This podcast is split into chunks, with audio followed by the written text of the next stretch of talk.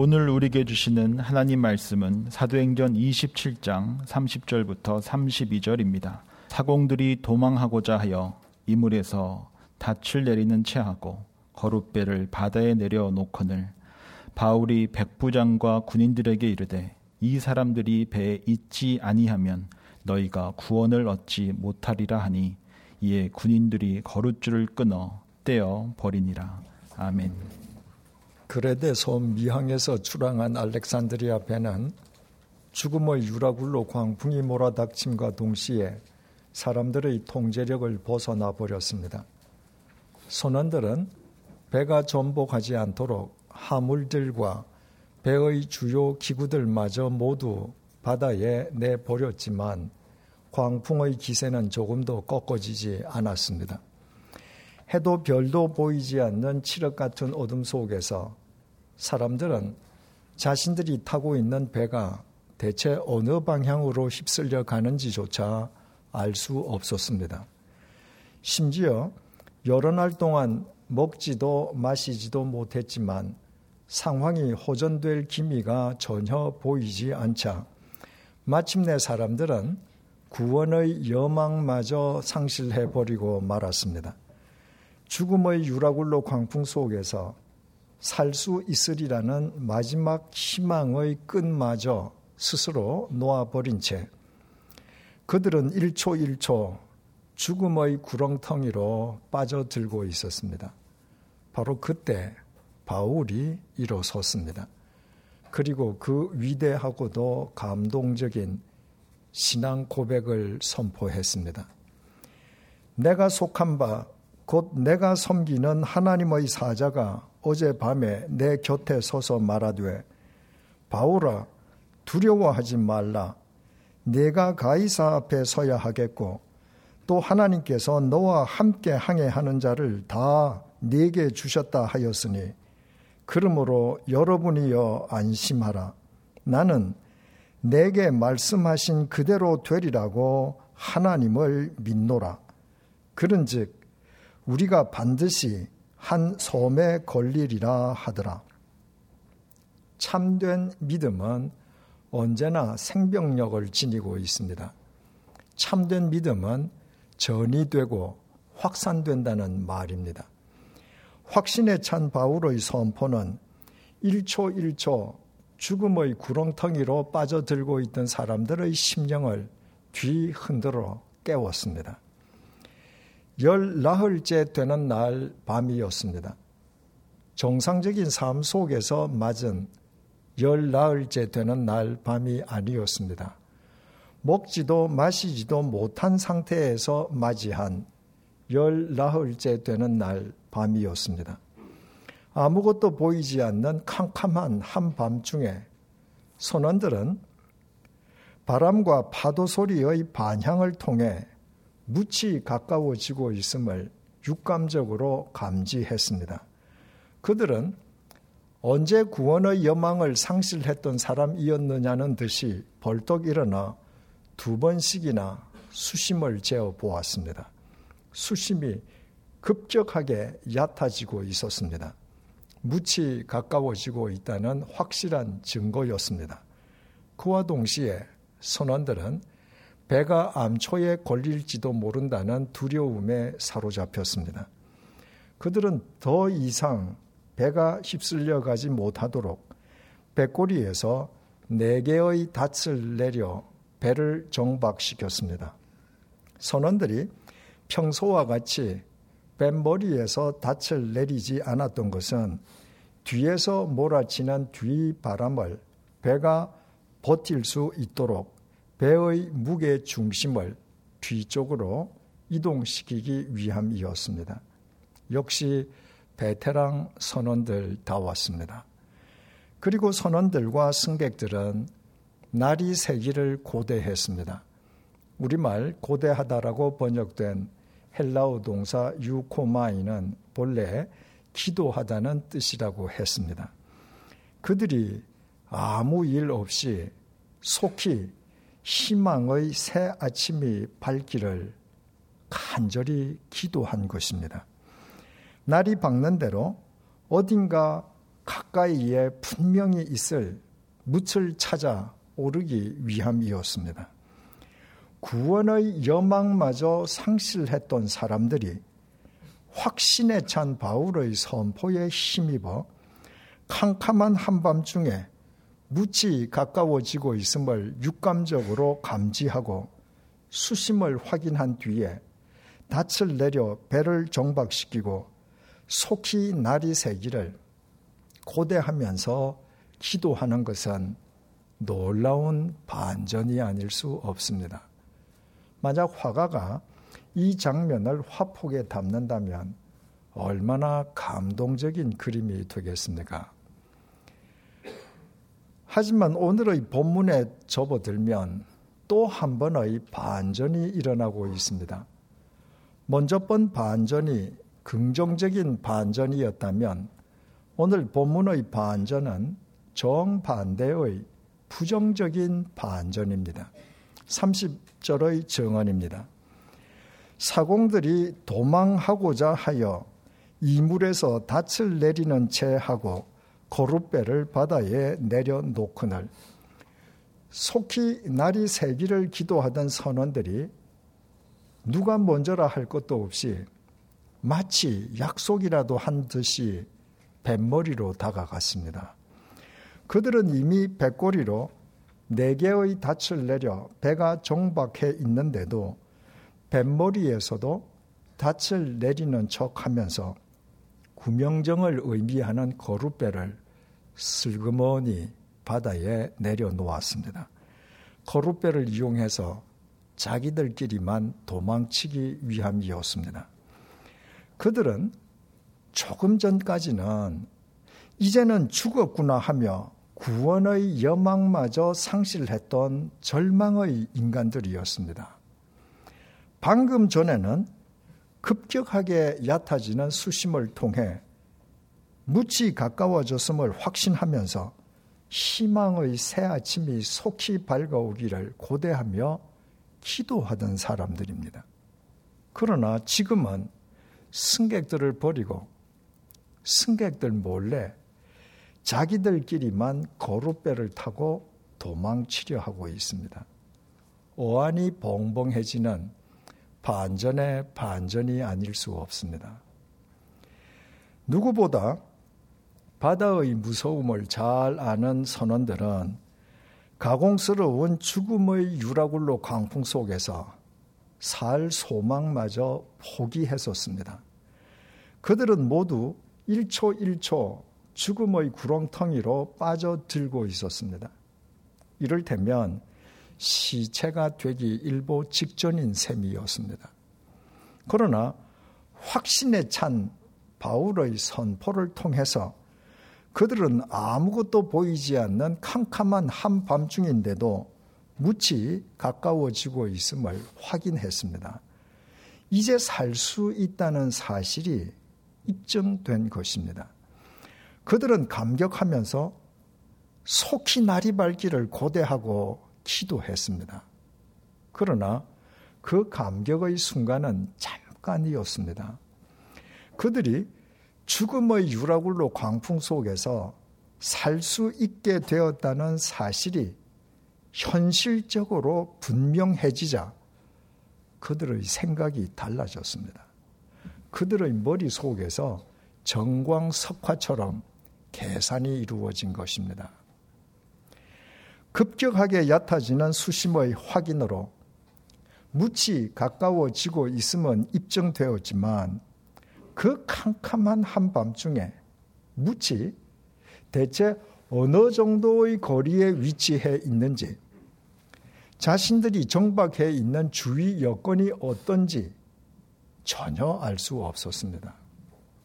아직 유라굴로 광풍의 여세가 잦아들지 않은 만큼 날이 밝았을 때 숱한 변수가 발생할 수 있었습니다. 더욱이 그 배에 승선한 사람들은 총 276명이나 되었습니다. 만약 배가 암초에라도 걸릴 경우 그 많은 사람들이 모두 무사하게 무태 오를 수 있다는 보장이 없었습니다.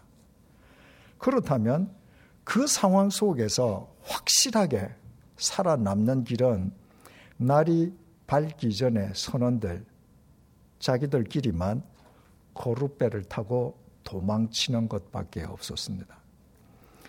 아직 사방은 캄캄했습니다.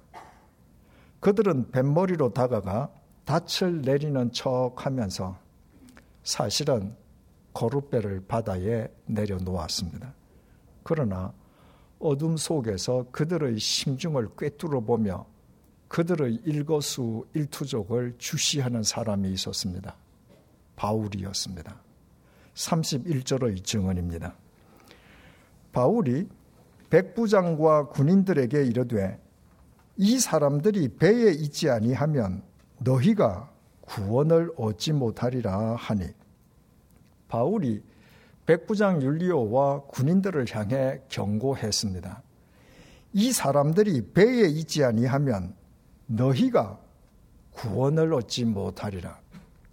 바울은 선원들이 도망치면 우리가 구원을 얻지 못하리라고 경고하지 않았습니다. 바울은 너희가 구원을 얻지 못할 것이라고 경고했습니다. 하나님께서는 죽음의 유라굴로 광풍 속에서도 바울에게 당신의 휘페레테스와 마르티스인 바울을 반드시 황제의 법정에 세우실 것이라고 천명하셨습니다. 그러므로 바울은 자기 자신의 생존에 대해서는 염려하지 않았습니다. 앞으로 어떤 상황이 전개된다 할지라도 자신이 황제의 법정에 서기까지는 반드시 하나님께서 책임져 주실 것이기 때문입니다. 그러나 다른 승객들의 처지는 달랐습니다. 날이 밝아 어딘가 근처에 있는 무채 오르기 위해서도 가능한 한 알렉산드리아 배를 그 뭇 가까이까지 접안시켜야만 했습니다. 게다가 그 무태서 겨울을 지내고 이듬해 봄에 로마로 다시 출발하기 위해서도 유라굴로 광풍에 손상을 입은 알렉산드리아 선체를 손보아야만 했습니다. 만약 선원들이 도망쳐버린다면 배에 대해 문외한인 승객들은 무틀 가까이에 두고서도 배 안에서 가만히 앉아서 죽을 수밖에 없었습니다. 그래서 바울은 백부장 율리오와 군인들을 향해서 이 사람들이 배에 있지 아니하면 너희가 구원을 얻지 못할 것이라고 경고했습니다. 32절의 증언입니다. 이에 군인들이 거룻줄을 끊어 떼어 버리니라. 바울의 경고에 군인들이 백부장의 명령을 받아 거룻배에 연결된 거룻줄을 끊어버렸습니다. 선원들이 바다에 내린 거룻배를 아예 내버려 버린 것입니다. 바울의 경고로 거룻배를 이용해서 자기들끼리만 도망치려던 선원들의 계획은 그렇게 수포로 돌아가 버리고 말았습니다. 캄캄한 지중해에서 자신들만 살려다가 바울 때문에 실패한 선원들이 바울을 원망하고 비난하는 소리가 귀에 선하게 들리지 않습니까? 그 선원들은 열 나흘이나 먹지도 마시지도 않고서도 캄캄한 한밤중에 바람과 파도 소리의 반향만으로 무치 가까워지고 있음을 육감적으로 감지했습니다. 그 한밤중에 배가 암초에 걸리지 않도록 배를 정박시킬 때에도 뒤에서 몰아치는 뒤바람을 배가 버텨낼 수 있게끔 배의 무게 중심을 뒤쪽으로 이동시키기 위해 뱃머리가 아니라 배꼬리에서 닻을 내렸습니다. 그들은 그 정도로 베테랑 선원들이었습니다. 하지만 그들은 단지 기능적으로만 베테랑이었을 뿐 그보다 더 중요한 선원들이라면 반드시 지니고 있어야 할 기본 정신을 결여하고 있었습니다.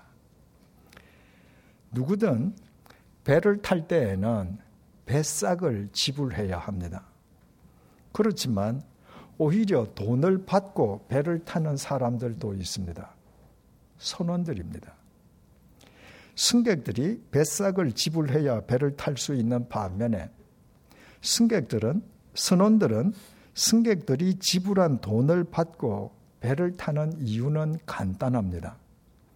그들의 수고로 배를 운항하여 돈을 지불한 승객들을 목적지까지 무사히 운송하는 근로를 그들이 제공하기 때문입니다. 그뿐이 아닙니다.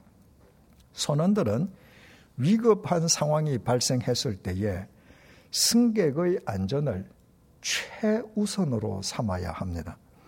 조난당한 배에서 마지막 한 명의 승객까지 다 대피시킨 뒤에야 선원이 대피하는 것은 선원이 반드시 지켜야 할 철칙이요 직업 윤리입니다. 그래서 어떤 승객도 선원들에게 왜 당신들은 우리가 지불한 돈을 받고 배를 타느냐고 이의를 제기하지 않습니다. 오히려 승객들은 자신들의 돈을 받는 선원들에게 고마운 마음으로 배에 오릅니다. 지금 알렉산드리아 배에는 총 276명이 승선해 있습니다. 그 중에서 돈을 받고 승선한 사람들이 바로 본문의 선원들입니다. 그들이 알렉산드리아 배의 운항과 승객의 안전을 책임졌기 때문입니다. 그레데 섬 미항을 출항하자마자 죽음의 유라굴로 광풍에 휩쓸린 알렉산드리아 배는 열 나흘째 되는 날 밤인 본문의 시점에 이르러서야 겨우 유라굴로 광풍의 여세에서 벗어날 수 있는 기회를 맞았습니다. 그렇다면 승객들의 돈을 받고 배에 승선한 선원들은 날이 새기 무섭게 승객들을 위해 어딘가에 있을 무트로 배를 더 가까이에 접안시키기 위해 최선을 다함이 마땅합니다. 하지만 그들은 이제 살 수 있다는 사실이 현실적으로 확인됨과 동시에 날이 새어 돌발 변수가 발생하기 전에 거룻배를 이용해서 자기들끼리만 도망치려고 했습니다. 마지막 순간까지 승객의 안전을 책임지겠다면서 승객의 돈까지 받았으면서도 승객들 몰래 자기들끼리만 살려 한 것입니다. 43절에서 44절에 의하면 알렉산드리아 배는 멜리데 섬 해안에 좌초했고 백부장은 사람들로 하여금 헤엄을 치거나 늘 조각을 붙잡고 섬에 상륙하게 했습니다. 그 사실에 미루어 알렉산드리아 배의 거룻배는 선원들이 몰래 타고 도망치려 했던 그 거룻배 한 척밖에 없었음을 알 수 있습니다. 만약 그날 밤 선원들이 거룻배로 도망쳐 버렸더라면 날이 새어 알렉산드리아 배가 암초에 걸려서 거룻배 없이는 승객들이 구조될 수 없는 상황이 전개되었을 경우에 승객들은 배 속에서 속수무책으로 죽어야 했습니다. 이런 의미에서 승객들의 안전을 책임지겠다면서 승객들의 돈까지 받은 선원들이 하나밖에 없는 거룻배로 자기들만 살겠다고 도망치려 한 것은 여전히 유라굴로 광풍의 여세에 휩쓸려 있는 승객들에 대한 살인 행위였습니다. 얼마나 이기적이고 또 한심한 선언들입니까? 그러나 이것이 과연 그 선언들의 이야기만이겠습니까? 본문의 알렉산드리아 배를 대한민국이라고 한번 생각해 보십시다. 오늘 본문의 관점에서 대한민국에 속한 사람들을 크게 두 부류로 나눌 수 있습니다. 세금을 납부하는 국민과 국민이 납부하는 세금으로 먹고 사는 사람들입니다. 국민이 납부하는 세금으로 먹고 사는 사람들은 공무원, 정치인, 공공기업 직원 등입니다. 그들이 국민의 세금으로 먹고 사는 것은 국민을 섬기기 위해 존재하는 대한민국이라는 알렉산드리아 배의 선원들이기 때문입니다.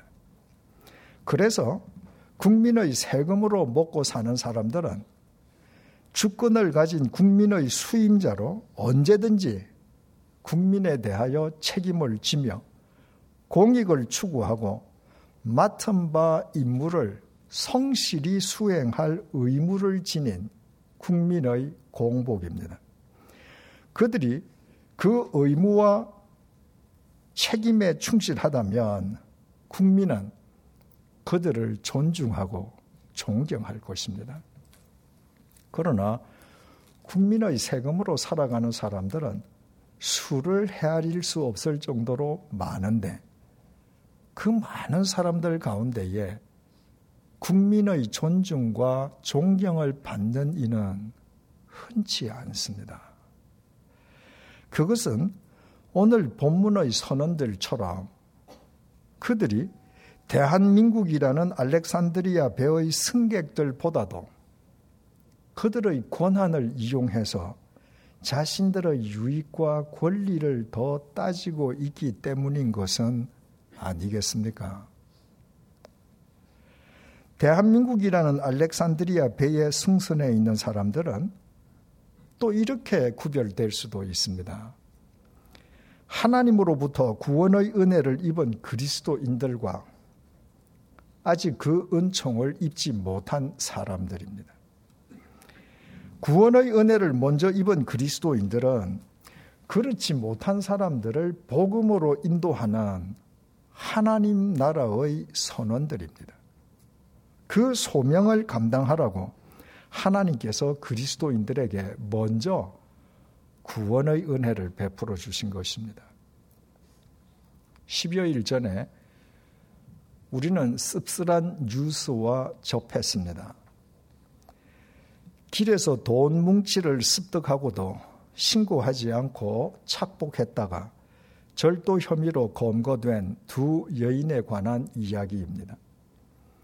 부산에서 살고 있는 두 여인이 길에서 돈 뭉치를 발견했습니다. 5만 원짜리 지폐가 100장씩 묶여 있는 두 묶음. 그러니까 총 천만 원이었습니다. 두 여인은 서로 모르는 사이였습니다. 그들은 사이좋게 500만 원 한 묶음씩 돈을 나누어 가졌습니다. 그 돈은 올해 77세의 노인이 손자들의 대학 등록금을 위해서 지난 4년 동안 매달 20만 원씩 모아온 피 같은 돈이었습니다. 나중에 절도 혐의로 불구속 입건된 두 여인 가운데 한 여인이 경찰 조사에서 이렇게 말한 것으로 알려졌습니다. 나는 기독교 신자인데 그동안 너무 착하게 살아와서 하나님이 상을 주시는 줄 알았다.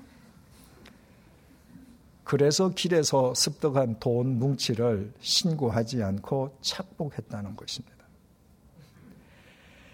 길에 떨어진 돈 뭉치를 발견한 그리스도인이라면 그 돈 뭉치를 읽고 넋이 나가 있을 돈 뭉치의 주인이 먼저 떠올라야 하지 않겠습니까? 그런데도 그 돈 뭉치를 착하게 살아온 자기에게 주시는 하나님의 상인 줄 알았다면 그 그리스도인은 승객들을 내팽개치고 도망치려 했던 본문의 이기적인 선언들과 똑같지 않겠습니까? 그런 그리스도인이 천만 명이 있다 한들 그런 그리스도인들이 세상 사람들을 복음으로 인도하는 하나님 나라의 선언들로 살 수 있겠습니까? 저는 주중에 교회의 공적 회의나 모임에 참석하기로 한 교우님이 일토의 사정상 참석할 수 없게 되었다고 사전 연락할 경우에 조금도 미안해하지 말고 주중에는 일토를 최우선으로 삼으라고 말씀해 드립니다. 일터에서 봉급을 받는 그리스도인들에게 주중 제1선교지는 일터입니다. 그리스도인들은 자신의 일터가 하나님의 통로로 쓰임 받을 수 있도록 근무 시간에 하나님 나라의 선언으로 최선을 다하는 사람이어야 합니다. 그런 사람이 세상을 살리는 소금과 빛이 될 수 있습니다.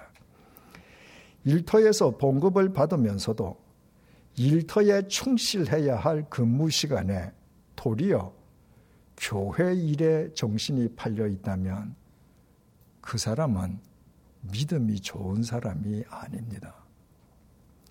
그 사람은 자신을 그 일터에 심어주신 하나님의 뜻에 둔감한 단지 기능적인 그리스도인에 지나지 않습니다. 일터의 동료들이 보기에 그런 그리스도인과 본문의 이기적인 선언들 사이에 무슨 차이가 있을 수 있겠습니까? 일터의 동료들이 그런 그리스도인의 말을 신뢰해 주기나 하겠습니까? 본문의 알렉산드리아 배를 이번에는 범위를 축소해서 교회라고 생각해 보십시다. 교회에 속한 사람들도 크게 두 부류로 나뉘어집니다. 교회에 헌금을 바치는 사람들과 그 헌금으로 먹고 사는 사람들입니다. 교회에 헌금을 바치는 사람들은 교인이고 교인들의 헌금으로 먹고 사는 사람들은 교역자들과 직원들입니다. 그들이 교인들의 헌금으로 먹고 사는 것은 주님 안에서 교인들을 섬기기 위해 존재하는 까닭입니다. 주님 안에서 말씀으로, 몸으로, 삶으로 교인들을 섬기면서 교인들을 위해 주어진 소명에 헌신하는 것이 그들의 의무이자 책임입니다. 그러나 교인들의 헌금으로 먹고 사는 교역자들과 직원들이 교인들을 섬기는 것보다 자신들의 이로움을 더 크게 여긴다면 그런 교역자들과 직원들 역시 오늘 본문의 이기적인 선언들과 아무런 차이가 없을 것입니다. 한국 교회는 점점 생명력을 더 상실해 가고 있습니다. 그것은 안타깝게도 이 땅의 많은 교회가 교인들의 헌금으로 먹고 사는 교역자들과 직원들의 소명지가 아니라 그들의 이로움을 위한 직장이 되어버린 현실과도 무관하지 않을 것입니다. 오늘날 우리 사회는 거의 모든 분야에 걸쳐서 기강이 해이해져 있습니다. 어떤 분야에서든 시스템이 바르고 정직하게 돌아가는 것은 찾아보기가 어렵습니다. 그것은 우리 사회 각계 각층에 하나밖에 없는 그룹배로 남몰래 자기 혼자 살겠다는 본문의 이기적인 선언들이 대거 포진되어 있기 때문이 아니겠습니까? 승객들로부터 돈을 받고서도 자신만 살겠다고 승객들은 내팽개친 채 아무도 모르게 지금 뱃머리에서 닻을 내리는 척 하면서 거룻배를 내리고 있는 그 이기적인 선언이 대체 누굽니까? 바로 나, 나 자신 아닙니까? 하나님을 믿는다고 하면서도 나밖에 모르는 나, 길에서 발견한 돈 뭉치를 하나님께서 주시는 상이라고 기뻐하는 나, 유라굴로 광풍을 만나면 하나님 뜻대로 살겠다고 기도하다가도 위기에서 벗어나는 즉시 나 혼자 잘 살겠다고 발버둥 치는 나. 종교 행위에만 익숙한 기능적인 베테랑 그리스도인일 뿐 십자가 정신은 교려한 나. 그런 모습의 나 자신 말입니다. 우리 모두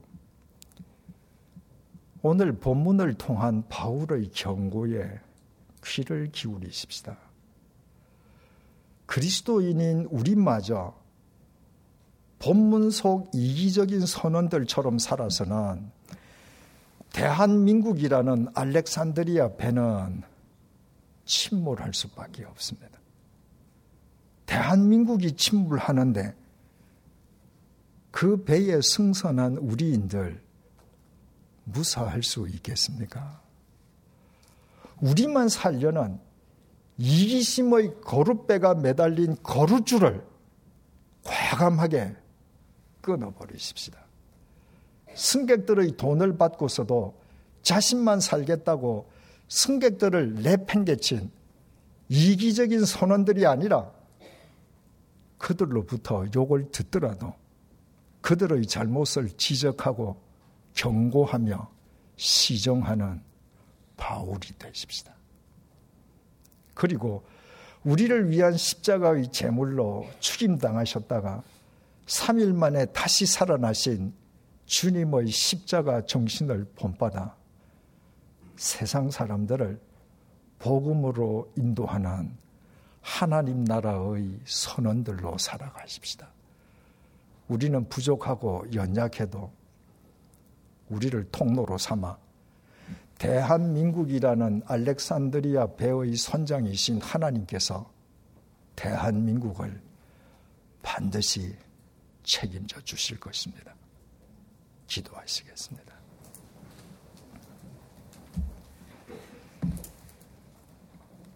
오늘 본문을 통해 나의 실상을 확인시켜 주셔서 감사합니다.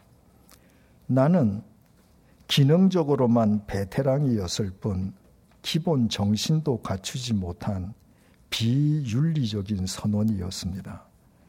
나는 무치 가까워졌음을 알고 날이 새기를 기도하였으면서도 나 혼자만 살려 했던 이기적인 선원이었습니다. 나는 승객들의 돈을 받고서도 승객들을 내팽개치고 도망치려 한 부도덕한 선언이었습니다. 나는 닻을 내리는 척하며 사실은 아무도 모르게 거룻배를 내린 사기꾼 선원이었습니다. 이런 몹쓸 나를 하나님께서 버리시지 않고 오늘도 여전히 믿어주시고 불러주셔서 감사합니다. 이제 우리만 살겠다는 이심의 거룻배가 매달린 거룻줄을 과감하게 끊어버리게 도와주십시오. 우리를 위한 십자가의 제물로 죽임당하셨다가 3일 만에 다시 살아나신 주님의 십자가 정신으로 우리를 무장시켜 주십시오.